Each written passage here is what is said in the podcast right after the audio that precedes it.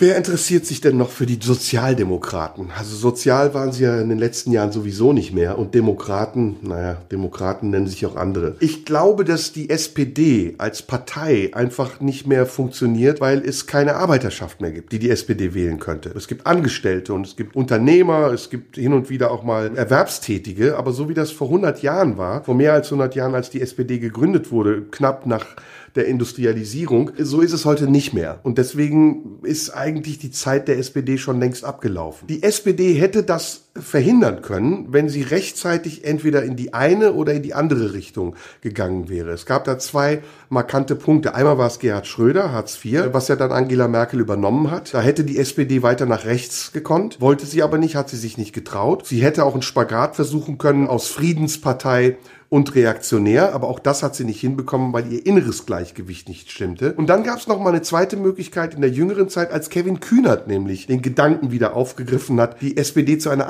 antikapitalistischen Partei werden zu lassen. Er hat aber vor seiner eigenen Courage Angst bekommen, weil er gemerkt hat, dass große Teile der Partei aus Angst vor Machtverlust ihm nicht folgen würden und hat deswegen einen sehr seltsamen Weg gewählt, hat sich jetzt als Vizevorsitzender wählen lassen, damit er die richtige Prügel nicht abbekommt und abwarten kann, bis seine Zeit gekommen ist und dann zu sagen, ich bin der Newcomer, ich bin der Heilsbringer der SPD. Ich glaube, seine Zeit wird nicht mehr kommen, weil die SPD schon bei den nächsten Wahlen merken wird, dass man mit zwei Vorsitzenden, meinetwegen auch getrennt geschlechtlich, die doppelt so uncharismatisch sind wie Rudolf Scharping es nie war. Ja, wer ist das? Hat man sich die mal angeguckt? Weiß nicht, wie die heißen. Borjans und Esken, glaube ich. Ne? Warum sind die so komisch? Warum benehmen die sich so seltsam? Und repräsentieren die wirklich das, was die SPD sein will? Eine Partei, die nach vorne geht, Schwung, Elan für junge Leute, für eine Mittelschicht von gebildeten, gut verdienenden Leuten, für wen auch immer. What the fuck? Nein, die repräsentieren das ewige Mittelmaß. Die sehen aus so stumpf